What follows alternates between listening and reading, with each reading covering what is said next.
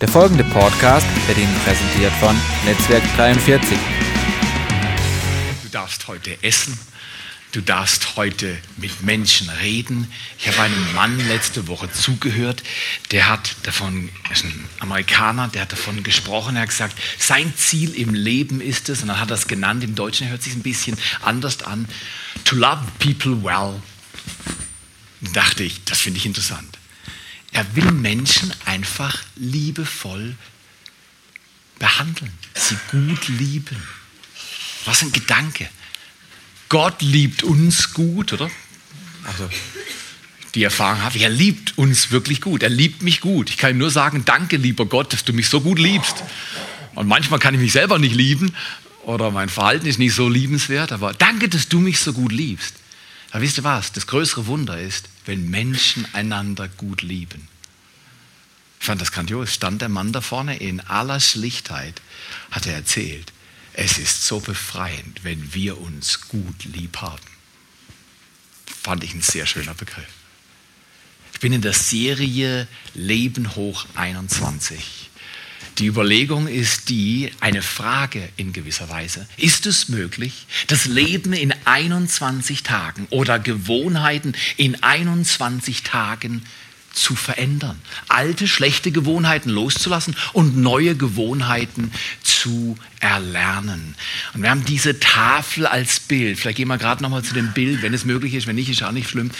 Ähm, zu, äh, dieses Bild, die Karte für die Serie, die Folie ähm, gesehen mit den Formeln. Und manchmal ist das Leben wie so eine formelhafte Geschichte. Wir denken, um Himmels Willen, wie kann sich das nur lösen, das Ding?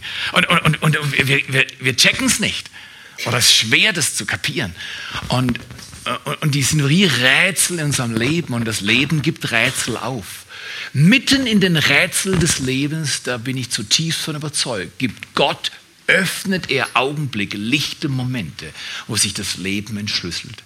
Und ich bin zutiefst überzeugt, dass die Entschlüsselung des Lebens mit Gewohnheiten zu tun hat.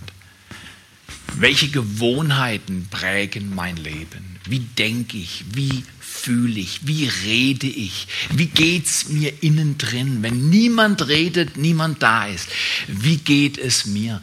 Bin ich ein Mensch, der von sich weiß, mein Gott liebt mich gut?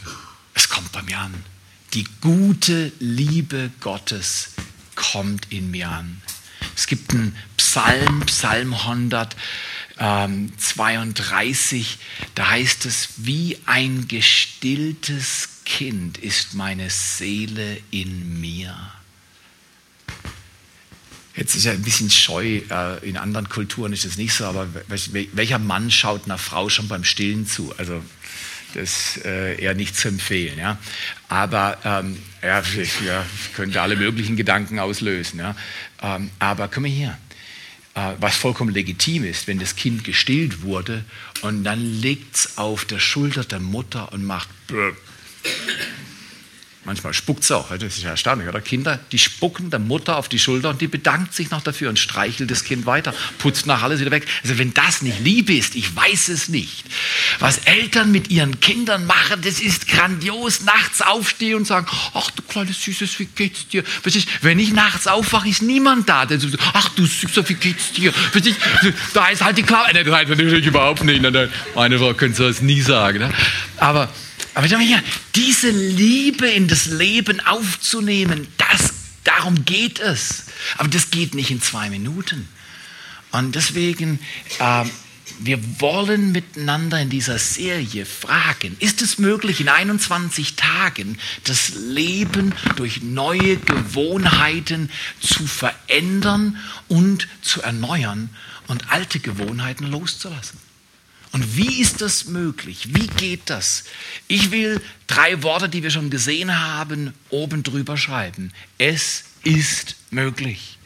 Es ist möglich und zwar, darf ich das ganz dick unterstreichen oder ganz fett sagen, alles ist möglich. Gott kann alle Dinge. Er hat keine Grenzen. Er hat keine Unmöglichkeiten. Das ist so ein befreiender, wunderschöner Gedanke in einer Welt, die voller Probleme steckt, oder? Es ist möglich. Denk mal an irgendwelche Unmöglichkeiten deiner letzten Woche. Vielleicht weiß niemand davon, aber du weißt davon. Und Gott flüstert dir jetzt ins Ohr und sagt zu dir, mein Kind, du hörst den Atem Gottes. Mein Kind, es ist möglich. Zusammen werden wir es schaffen. Grandios. Das Rätsel wird gelöst. Und ein Schlüssel, wie wir die Rätsel des Lebens lösen, hat mit Gewohnheiten zu tun. Und Gewohnheit darf ein gutes Wort werden. Bei mir war lange Jahre das Wort Gewohnheit ein schlechtes Wort. Schlechte Gewohnheiten. Das will ich eigentlich nicht mehr tun. Vielleicht habe ich es versteckt oder verdrängt. Aber Gewohnheiten haben eine gewisse Macht. Sie kommen immer wieder an die Oberfläche. Das hat eine Gewohnheit, habe ich letztes Mal gesagt, ist eine durch stete Wiederholung entwickelte Reaktionsweise des Fühlens, Denkens und Handelns. Eine Gewohnheit entsteht durch stete Wiederholung. Und diese Wiederholungen verfestigen etwas. Neurologen, übrigens in zwei Wochen habe ich einen Neurologen eingeladen, der wird zehn Minuten als Neurologe uns erzählen. Soll ich irgendwas anders machen? Mache ich was falsch mit? Okay, äh, dann hat das Neue das gleiche Problem wie das Alte. Äh, aber wenn es euch nicht stört, ich mache jetzt einfach so, ich gewöhne mir jetzt an, nicht mehr auf die Töne meines Mikros zu achten. Der Neurologe wird kommen und uns erzählen, wie er als Wissenschaftler, als Arzt äh, das ganze Thema, und als Christ, ähm, das ganze Thema Gedanken, Erneuerung der Gedanken, Gehirn und Gewohnheiten sieht. Wird stark. Bin gespannt. Und ähm, damit schließen wir die Serie. Ich hatte vor, eigentlich nur zweimal dieses Thema ein bisschen zu bearbeiten, aber es ist so grandios ähm, äh, und auch so umfänglich, dass wir den ersten Advent mit reinnehmen wollen in Leben hoch 21. Das Leben kann eine Potenz an Kraft und Veränderung entwickeln, wenn wir unsere Gewohnheiten entschlüsseln. Es ist möglich. In der Bibel sagt Paulus deutlichst, dass wenn man gute Gewohnheiten etabliert, eine Ernte kommt, die viel größer ist als die Saat der Investition. Und das unglaublich, oder? An der Börse hofft man heute, dass man gerade so durchkommt.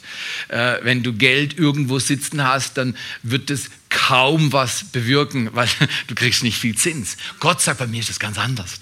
Wenn du dein Leben bei mir säst, wenn du mit mir investierst und säst, dann wirst du eine überwältigend größere Ernte haben als das, was du säst. Aber nur, sagt Paulus Galater 6, Vers 9, wenn wir nicht müde werden im Gutes tun und, ich ziehe mal meinen Pullover aus, vielleicht mag dieses Mikro meinen Pullover nicht, gell? das ist möglich, oder? Ähm, äh, aber ähm, nur wenn wir ähm, wenn wir, das ist mein Pullover, den kann ich auch mal wegschmeißen, genau, so ist das, äh, das ist wunderbar. Schon erstaunlich, oder? Du redest, Leute hören dir zu, du schmeißt deinen Pullover in die Ecke, Leute fangen an zu lachen und werden emotional, also gut, bleibt so emotional, ich mag das. Werdet nicht müde im Gutes tun, denn zur bestimmten Zeit war doch nicht der Pullover. Soll ich mein Hemd noch ausziehen? Nee, lieber nicht. Okay, alles klar. Ähm, äh, zur bestimmten Zeit werden wir ernten, wenn wir nicht ermatten. Paulus sagt, Leute, tut Gutes und werdet nicht müde darin, denn als Trost, weil wer hat es nicht mal gemacht? Ich tue Gutes, ich tue Gutes, ich tue nochmal Gutes. Ich kriege nicht die Reaktion, die ich mir erwünscht habe und dann zieht sich mein kleines süßes Herz zurück. Du sagst, dein Herz ist zwar klein, aber nicht süß. Okay, aber dann zieht sich dein kleines Herz zurück in Enttäuschung und sagt, um Himmels Willen, ich hätte gerne eine Reaktion, ein Feedback. Ich hätte gern, das sind Erwartungen. Und wenn Erwartungen von Menschen frustriert werden, sind wir Menschen erstaunlich im müde werden, im Gutes tun. Jeder Mensch erlebt das. Jeder Mensch. Paulus sagt, bitte nicht müde werden im Gutes tun. Und dann begründet er, warum wir nicht müde werden sollen. Er sagt, Leute, zur bestimmten Zeit, das hören wir nicht so gern, wir sagen sofort, wir hören, zur bestimmten Zeit, wenn du säst, wirst du ernten. Ich liebe das Wort Ernte. Ich liebe das Wort Frucht. Frucht ist grandios. Ich habe einen ganz lieben Freund, ähm, äh, der ist 50 geworden diese Woche und ich war die Woche weg. Und äh, nächste Woche, das ist vielleicht ein bisschen indiskret, dass ich das sage, aber nächste Woche bekommt er 50 Äpfel. Ich habe hab gefragt, hey, Jesus, kann, kann, sag mir irgendwas Tolles für ein Geburtstagsgeschenk. Und dann kam mir der Gedanke, schenk ihm 50, für jedes Jahr einen Apfel. Dieses 50. Jahr soll das Jahr deiner Frucht werden der Jahr der Ernte. Das Jahr der Ernte. Ist das nicht grandios? Gott sagt, komm, mein Kind, mein Freund, mein Sohn, meine Tochter, werde nicht müde im Gutes tun. Du wirst ernten. Du wirst eine gute Ernte haben, wenn du säst. Aber säe geduldig und bleibe dabei. Ich werde dir eine Ernte geben. Ich finde das toll. So toll.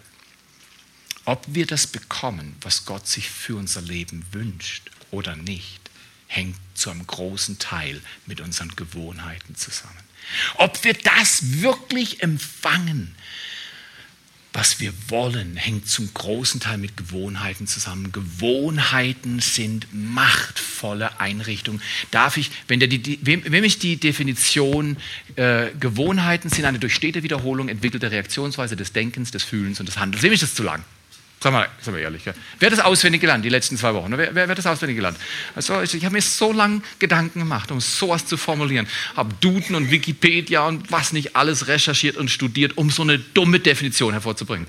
Und dann fällt mir ein grandioses Wort ein, das alles bündelt mit einem Wort. Da habe ich gedacht, Gott, sag's mir doch vorher, dann kann ich die ganze Arbeit sparen, habe ich ein Wort und kann ich mit einem Wort Gewohnheit definieren. Wenn, wenn, du von Theo hören willst, weil ich bin ja nicht so komplex denkt, dafür bin ich nicht geboren. Ich bin Maurer von Natur aus, also Handwerker. Gell? Und Handwerker sind einfache Wesen. Und ich liebe das sogar. Früher habe ich mich dafür entschuldigt und gesagt, ja, ich bin Handwerker. Ja, heute sage ich, nee, nee, so bin ich.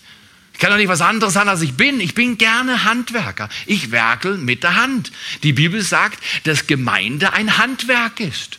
Da baut Gott mit seinen Händen, mit lebendigen Steinen, das kann er halt, also ich kann normale Steine in die Hand nehmen und dann daraus was bauen, aber Gott kann, Menschen sind lebendige Steine, er formt daraus ein Gebilde, das nennt er Kirche. Und in jedem Fall hat er mir gesagt, guck mal Theo, Gewohnheiten, und jetzt kommt dieses Wort, Gewohnheiten sind Maximierer. Und ich sage, das hilft mir gar nicht. Nein, muss ich hinhören, nachdenken. Eine Gewohnheit maximiert Verhalten. Optimiert. Oder, was ich auch sehr gut finde, im Zeitalter Global Warming, äh, Energiesparen, oder? Eine Gewohnheit ist ein Energiesparer. Eine Gewohnheit, sagen uns Wissenschaftler, spart Energie. Da ist eine gewisse positive Mechanik, fast ein Automatismus. Okay, du schaust mich an und sagst, Theo, das glaube ich dir nicht. Doch, das glaubst du mir. Komm mal hier. Ich habe mir mit 17,5 einen Käfer für 250 D-Mark gekauft. Ja, mehr hatte ich nicht.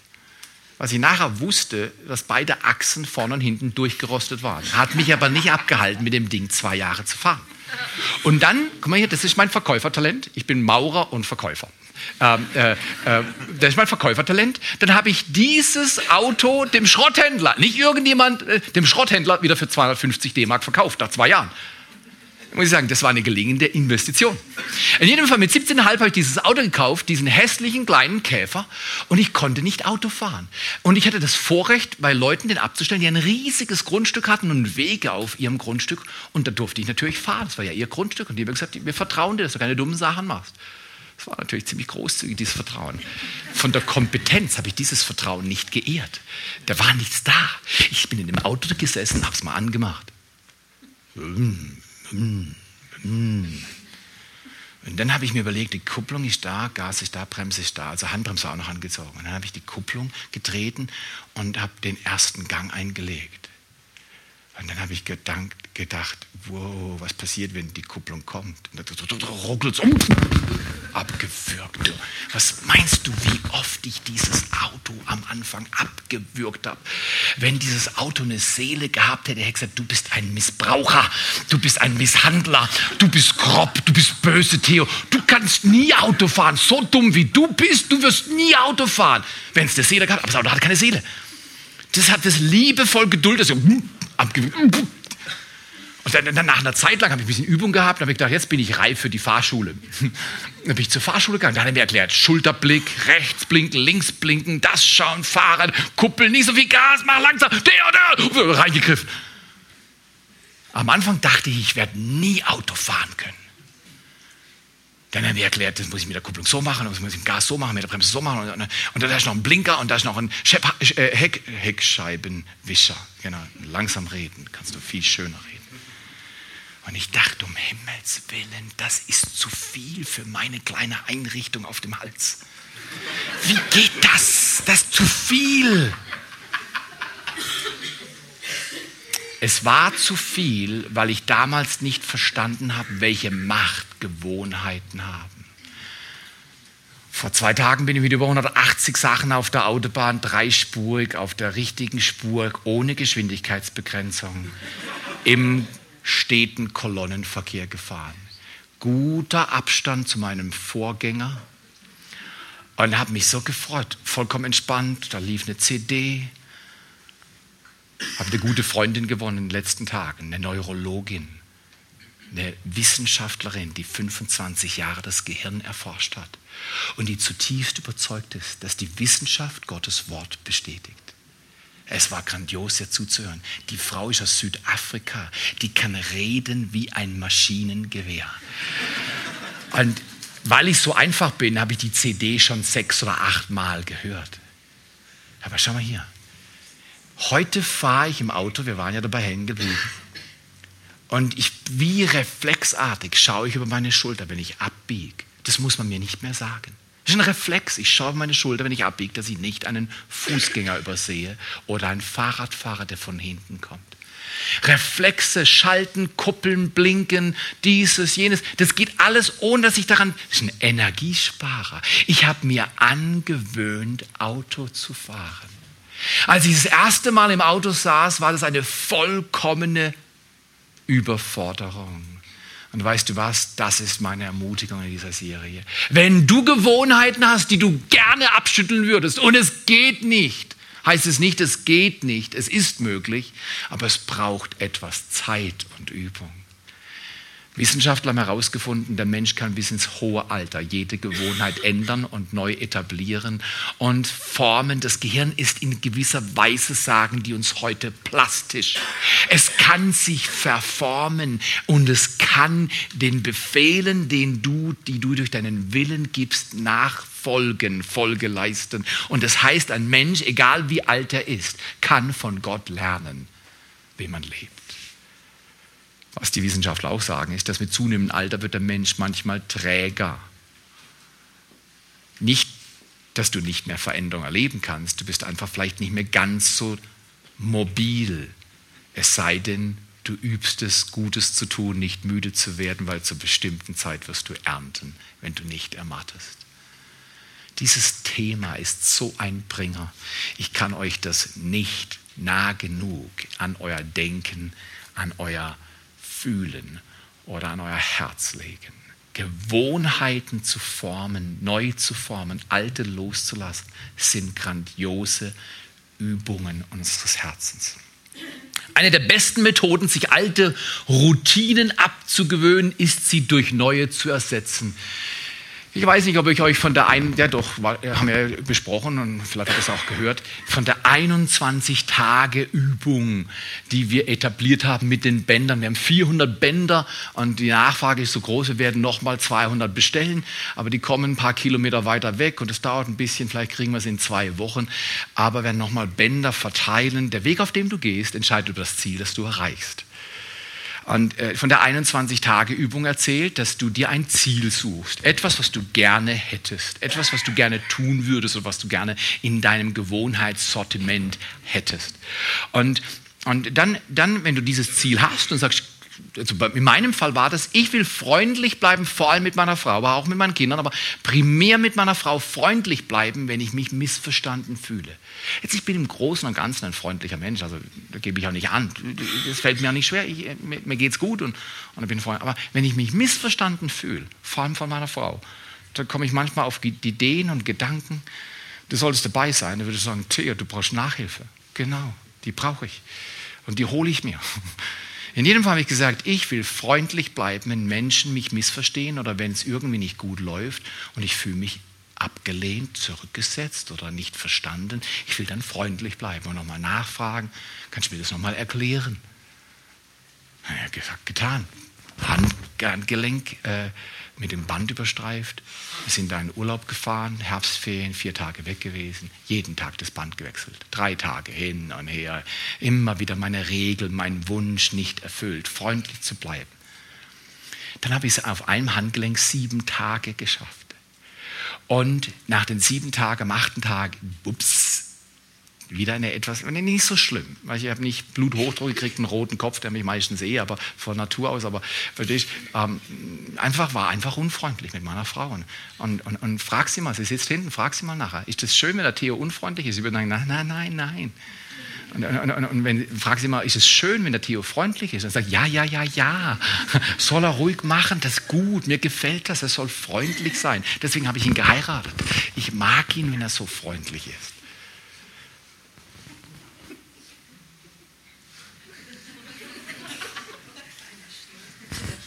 Dann habe ich angefangen zu beten und gesagt, Vater, du hilfst mir, ich will ein freundlicher Mensch werden, wo ich früher unfreundlich war. Ich will das lernen. Ich werde säen. Ich werde nicht aufhören, bis ich diese Ernte kriege. Und dann habe ich es acht Tage geschafft. Und da gab es wieder ein Ups am neunten. Und seitdem trage ich das Band am gleichen Handgelenk. Jetzt sagst du, Thea, ach toll, du erzählst uns, wie es dir geht mit deinen Gewohnheiten. Wir sind beeindruckt. Der Grund, warum ich dir das erzähle, nicht um indiskret zu sein und persönliche Dinge aus der Ehe zu erzählen. Der Grund, warum ich dir das erzähle, ist ein ganz anderer. Etwas ist passiert in den letzten drei Wochen. Ich habe meine Frau neu lieb gewonnen. Jetzt, ich hatte sie vorher lieb. Aber ich denke öfters an meine Frau. Sie ist gar nicht da und ich denke an sie und denke, das wird so schön, freundlich zu sein, einfach so. Es wird so schön, sie anzuschauen. Es wird so schön, mit ihr zu reden. Heute Morgen hat, hat sie mich aufgeweckt, also ihr Wecker hat mich aufgeweckt. Äh, wir liegen so nah beieinander, das kann ich nicht verpassen, wenn ihr Wecker runtergeht. Ähm, und äh, wir haben so eine Kaffeebring-Routine, Gewohnheit in unserer Ehe. Einmal bringt sie, einmal bringe ich. Und das ist irgendwie ein ganz tolles Gefühl, wenn dann jemand im dunklen Zimmer erscheint und bringt dir einen gut riechenden Kaffee direkt ans Bett. Und so ging es mir heute Morgen. Und dann kam sie wieder zu mir ins Bett und dann sagte ich, Schatz, es ist ein enormes Vorrecht, mit dir verheiratet zu sein. Nicht wegen Kaffee, sondern wegen dir. Wegen dir.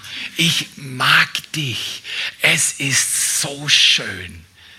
Und, und ich war erstaunt, steht nicht in meinen Notizen, ähm, es war erstaunt, dass diese kleine Armbandübung auf der Basis einer Bibelstelle so eine grandiose Wirkung hatte in drei Wochen, obwohl es mit so viel Scham angefangen hat.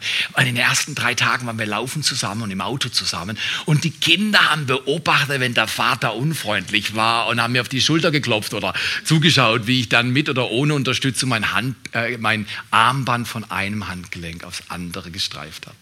Und ich dachte, Jesus, äh, weißt du, war so die Überlegung, okay, also morgen schaffe ich es morgen schaffe ich es. Da ein bisschen Zweifel. Ist, ist es wirklich möglich? Es ist möglich. Nicht nur habe ich das Armband auf dem gleichen Handgelenk, sprich das Ziel, freundlich zu sein, wenn ich gerne unfreundlich wäre, weil ich mich missverstanden fühle, ist erreichbar. Etwas Größeres ist entstanden. In meinem Herz hat Gott Berührung ausgelöst. Das ist der richtige Bringer. Das ist der richtige Gewinner. Weil wir wollen doch nicht Christen sein, die sich sagen, okay, ich muss, ich muss, das darf ich nicht mehr. Nein, nein, such dir ein gutes, begehrenswertes Ziel. Lad den Heiligen Geist ein, dir dabei zu helfen. Und sei es Lichtjahre entfernt, sag, mit deiner Hilfe werde ich das Ziel erreichen. Nichts ist unmöglich für Menschen, die Gott so vertrauen. Das steht in der Bibel. Markus 9, Vers 23. Alle Dinge sind möglich denen, die Glauben haben. Ich bin begeistert. Ich möchte euch von sieben Gewohnheiten erzählen. Drei haben wir letztes Mal besprochen. Diese drei sind die Grundlagen, ich nenne es Gewohnheiten, die das Leben verändern. Es gibt mit Sicherheit viele, viele mehr als sieben, aber ich will euch einfach sieben mal ans Herz legen. Manche Bibelstellen, die ich gefunden habe, haben explizit dieses Wort gewöhnt, Gewohnheit, gewöhnen drin. Andere, wie der Vers aus Galater 6, Vers 9, haben es drüber geschrieben. Es ist einfach offensichtlich. Da geht es um Gewohnheit. Werdet nicht müde im Gutes tun, denn zur gewissen Zeit, bestimmten Zeit, werdet ihr ernten, wenn ihr nicht ermattet. Das ist ein Gewohnheitstext, oder? Übrigens, Aristoteles hat gesagt, Exzellenz ist kein einmaliger Akt, es ist eine Gewohnheit. Alles, was du gut machst, und ich würde sagen, ich bin ein Autofahrer, der es halbwegs kann. Ich habe auch manche Bubus gebaut, aber ähm, äh, im Großen und Ganzen, ich fahre gerne Auto und ich glaube, dass ich es halbwegs auf der Reihe habe. Muss manchmal ein bisschen langsamer fahren, aber da, da, da übe ich, da übe ich üblich. Meine Frau hilft mir dabei. Aber äh, Gewohnheiten zu üben, die das Leben verändern, sind grandios. Gott hilft dir und mir dabei. Das macht das Leben schön. Exzellenz ist kein einmaliger Akt. Manchmal denken wir, das muss ich jetzt schaffen, das muss jetzt gehen, ich will es unbedingt. Und je mehr Härte und Druck wir anwenden, umso weniger klappt es. Kleine Schritte wiederholt immer wieder das Richtige tun, egal wie lange es dauert. 21 Tage, da sind sich Wissenschaftler, äh, Wissenschaftler einig, das ist so die unterste Zone für die Entwicklung von Gewohnheiten. Du kannst in 21 Tagen, ich habe gemerkt, dass mein Denken hat sich erneuert zu diesem Thema Freundlichkeit in drei Wochen. Jetzt, wenn etwas, eine Gewohnheit über Generationen vielleicht falsch eingeübt wurde und dann noch Last drauf ist, dann mag es länger gehen. Aber es mag auch schneller gehen. Jesus, also es gibt eine 21-Tage-Übung, deswegen habe ich das Leben hoch 21 genannt, in Daniel. Da heißt es, dass er 21 Tage betet und nichts geschieht. Aber es war wirklich nicht richtig. Es ist schon was geschehen, nur kam das Geschehen Gottes nicht durch, weil ein anderer widerstanden hat. Und deswegen sage ich, wenn Daniel 21 Tage betet, um das Ziel zu erreichen, was er erreichen will, dann sollten wir auch, übrigens im Januar werden wir 21 Tage beten und fasten. Ich freue mich jetzt schon drauf, mit euch zu beten und zu fasten, sagen, Herr, beschenke unsere Nachbarn. Tu Wunder in der Nachbarschaft bei Freunden, die wir gar nicht kennen, für die wir einfach beten und sagen, in dieser Straße wohnen so viele kostbare Menschen. Tun Wunder für sie, beschenk sie. Und wir fasten und beten und schauen, dass wir gute Sachen tun. Wird grandios. Ich glaube, es wird eine wunderbare Zone im Januar. Eine gute Gewohnheit von Fasten. Rainer Hart hat davon erzählt. Ja. Die freiwillige Wahl persönlicher Schwäche. Wir wählen das freiwillig, sagen, ja, diese Gewohnheit üben wir. In jedem Fall, Gewohnheiten verändern das Leben. Und ich habe euch letztes Mal drei genannt vor zwei Wochen. Drei Gewohnheiten, die ich als die Grundtugenden christlichen Lebens sehe. Die sind in der Bibel nicht zu übersehen. Jesus hat diese Gewohnheiten drauf gehabt. Das heißt zum Beispiel in Lukas 4, Vers, äh, 4, Vers 16, dass nach seiner Gewohnheit er am Sabbattag in die Synagoge ging und aufstieg, aufstand und aus der Bibel vorgelesen hat. Die erste Gewohnheit ist die Gewohnheit, zur Kirche zu gehen. Die Gewohnheit, zur Kirche zu gehen, ist in unserem Land eine verloren gegangene Tugend. Mittlerweile, und es ist erstaunlich, da sollten sich die Freikirchler zwar freuen, aber ich freue mich darüber überhaupt nicht, ist der Kirchenbesuch von der Landeskirche und den gesammelten Freikirchen fast identisch. Ich habe die Zahl neu gehört. Man schätzt, dass ungefähr 900.000 Freikirchler sonntags in die Kirche gehen. Knapp ein Prozent. Ist verheerend wenig, oder? Aber was so viel erschreckender ist, das zeigt den Wandel in unserem Land, dass die 26 oder 25, 26 Millionen evangelischen Christen, und hast du ungefähr nochmal genauso viel oder es mehr Katholiken, bei der evangelischen Kirche fast, also sind etwas drüber, aber nicht mehr signifikant drüber. In den nächsten Jahren werden wahrscheinlich die Freikirchler den Kirchenbesuch von den Volkskirchlern in der evangelischen Kirche überlaufen. Und da so wenig Freikirche in unserem Land sind, heißt es kaum mehr Menschen gehen in die Kirche. Da kommt man vor wie ein Dinosaurier, wenn man sagt, die Gewohnheit, zur Kirche zu gehen. Aber die Bibel sagt, dass Jesus hatte diese Gewohnheit. Richte es ein. Wenn du Leute einlädst, zum Beispiel den Nachbarn, sagst du, ich gehe morgen wieder zum Tempel, kommst du mit? Ja, nennt es mal einfach provokant so, ne? ich gehe zum Tempel. Ja, weil, weil, in der Bibel steht, sie gingen zum Tempel.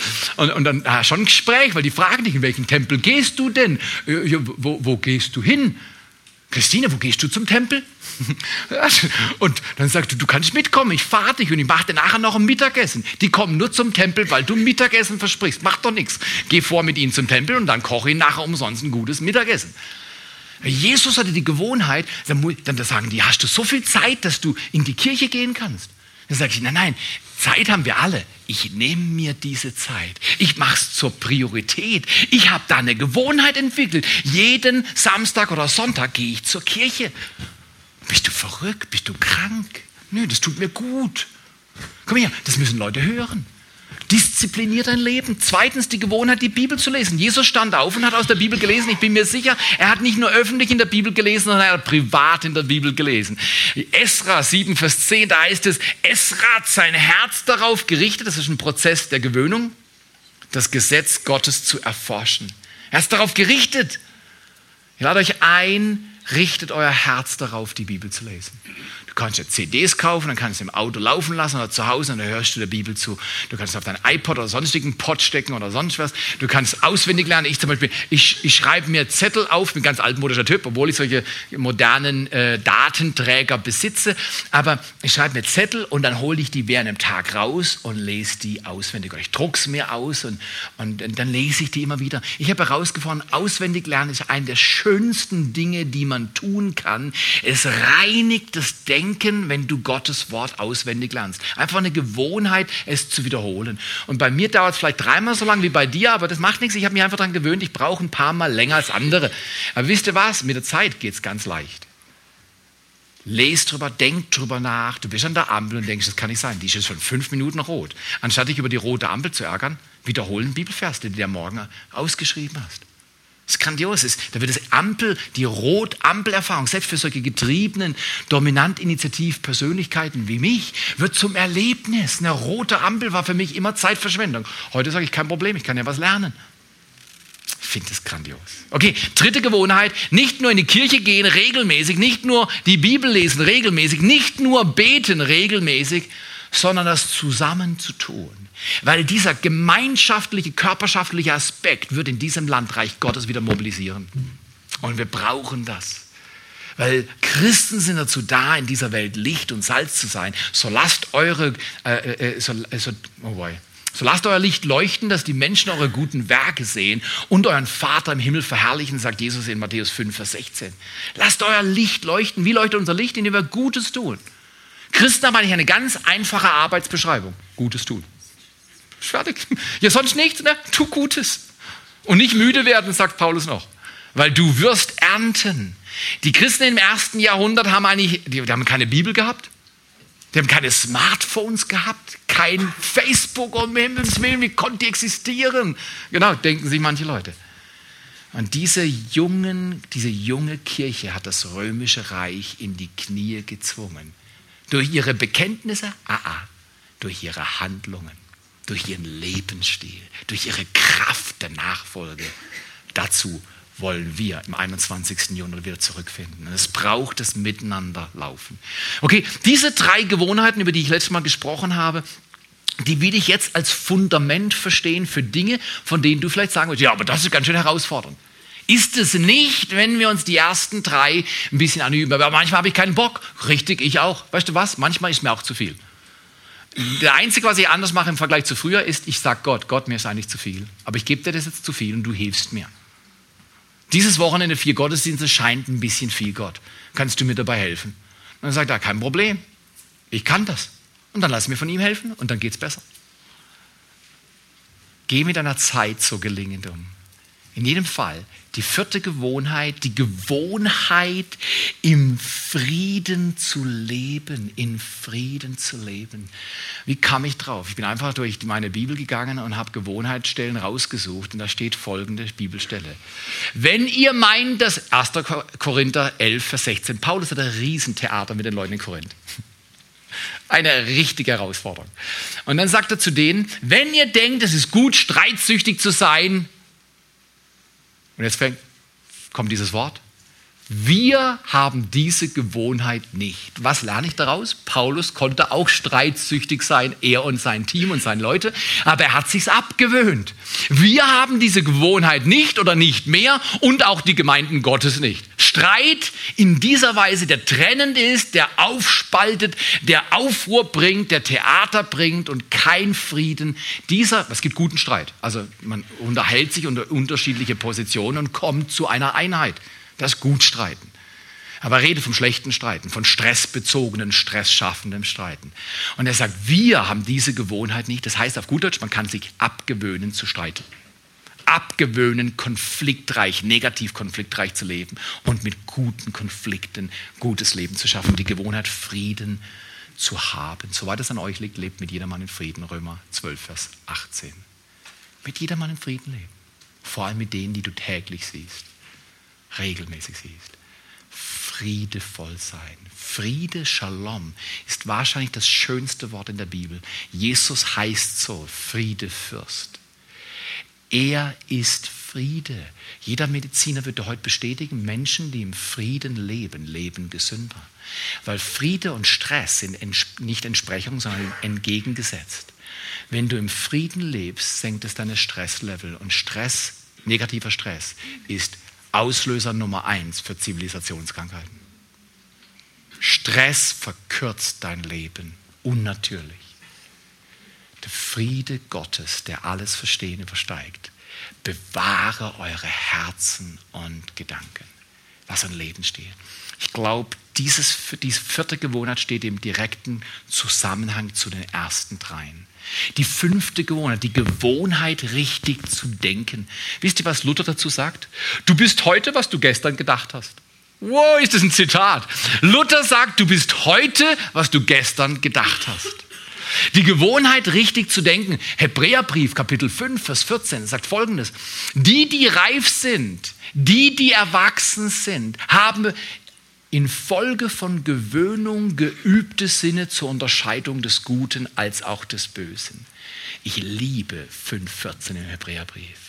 Er hat es immer wiederholt und hat gesagt, okay Gott, gewöhn mich daran, meine Sinne so zu üben, mein Denken so auszurichten, dass es positiv ist, auf Erlösung, auf Heilung, auf Kraft und Frieden ausgerichtetes Denken. Ich kenne so viel problemorientiertes Denken. Ich komme aus einer Zone, wo ich in der 11. Klasse an die Wand gefahren bin, weil ich so blockiert war in meinem Denken, dass die Leistung, die in mir steckte, das Wissen, das ich hatte, nicht abrufen konnte.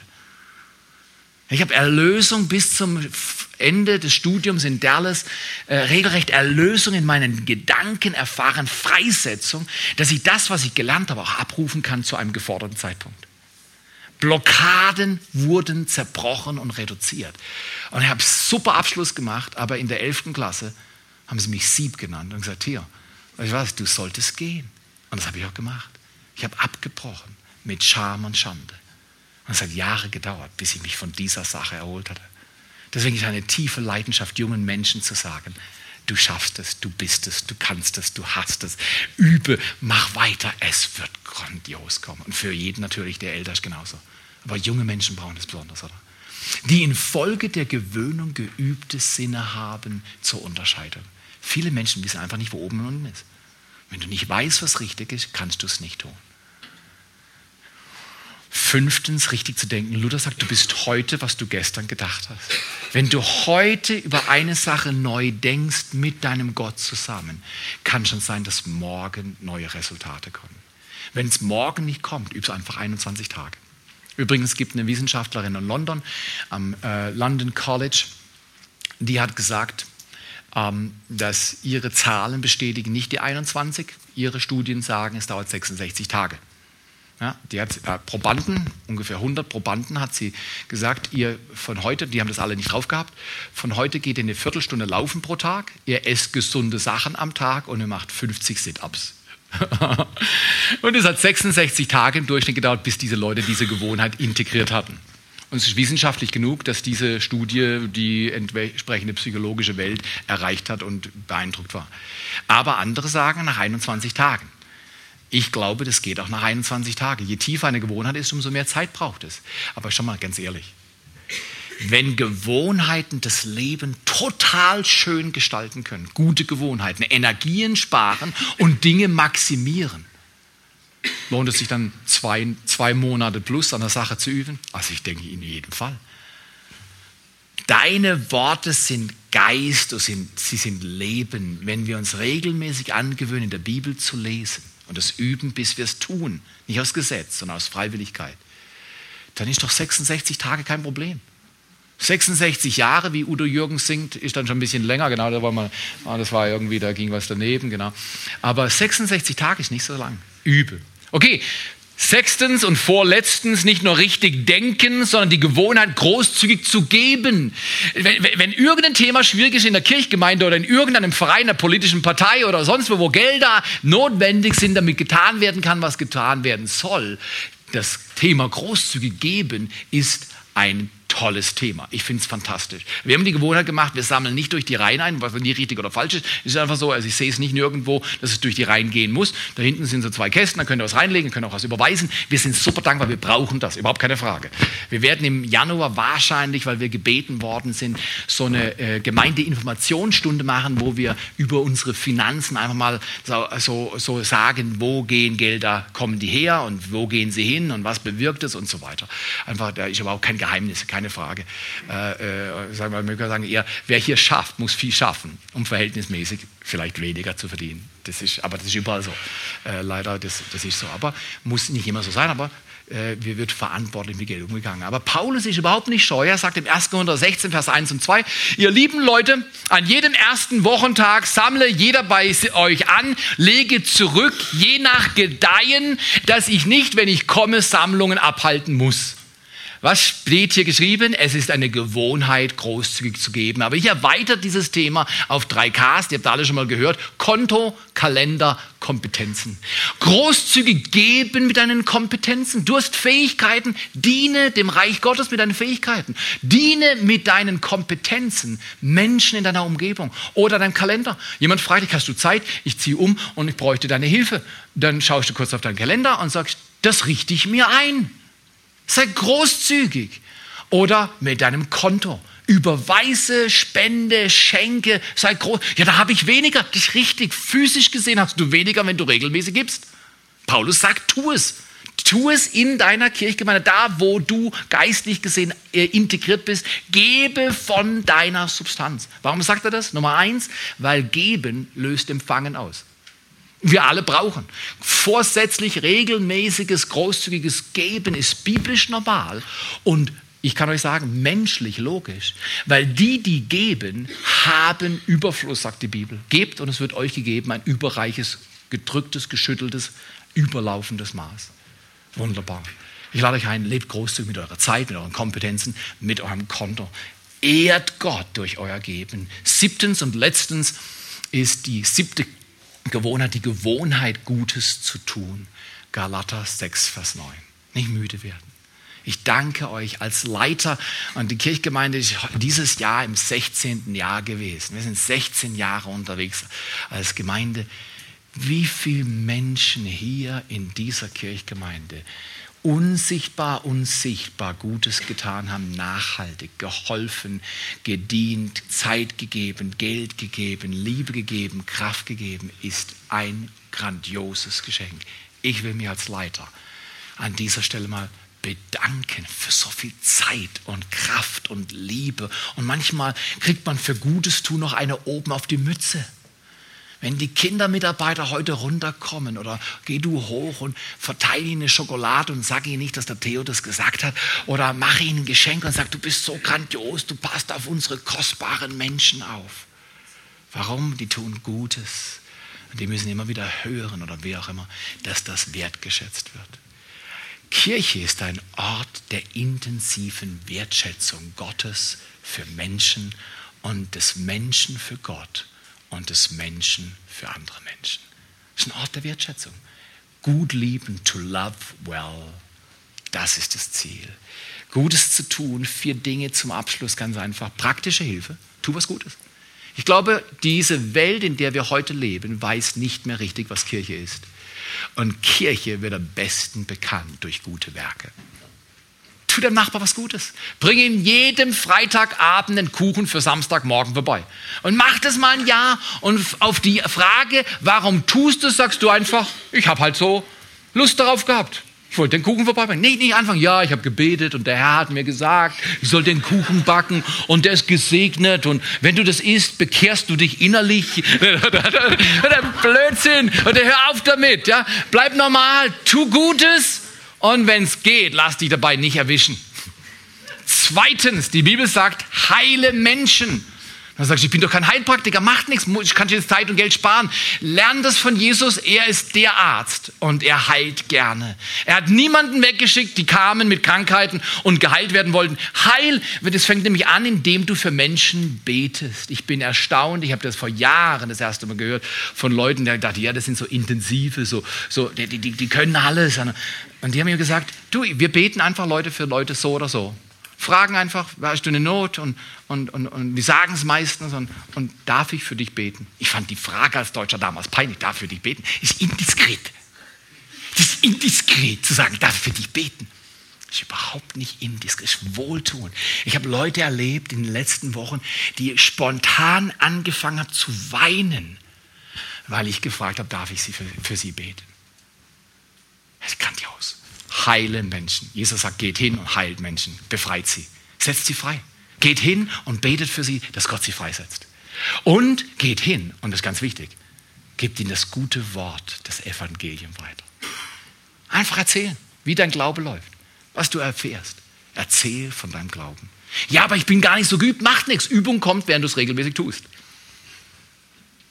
Was denkt ihr, was wir als Kirchgemeinde für Gutes bewirken können und Menschen heilen und freisetzen und das Evangelium liebevoll weitergeben, wenn wir einfach nur mutig sind und üben. Zur Zeit und zur Unzeit. Dietrich Bonhoeffer war ein Mann, der viel erlebt hat und dann verfrüht sein Leben abgegeben hat durch die Hand gewalttätiger Menschen und Systeme.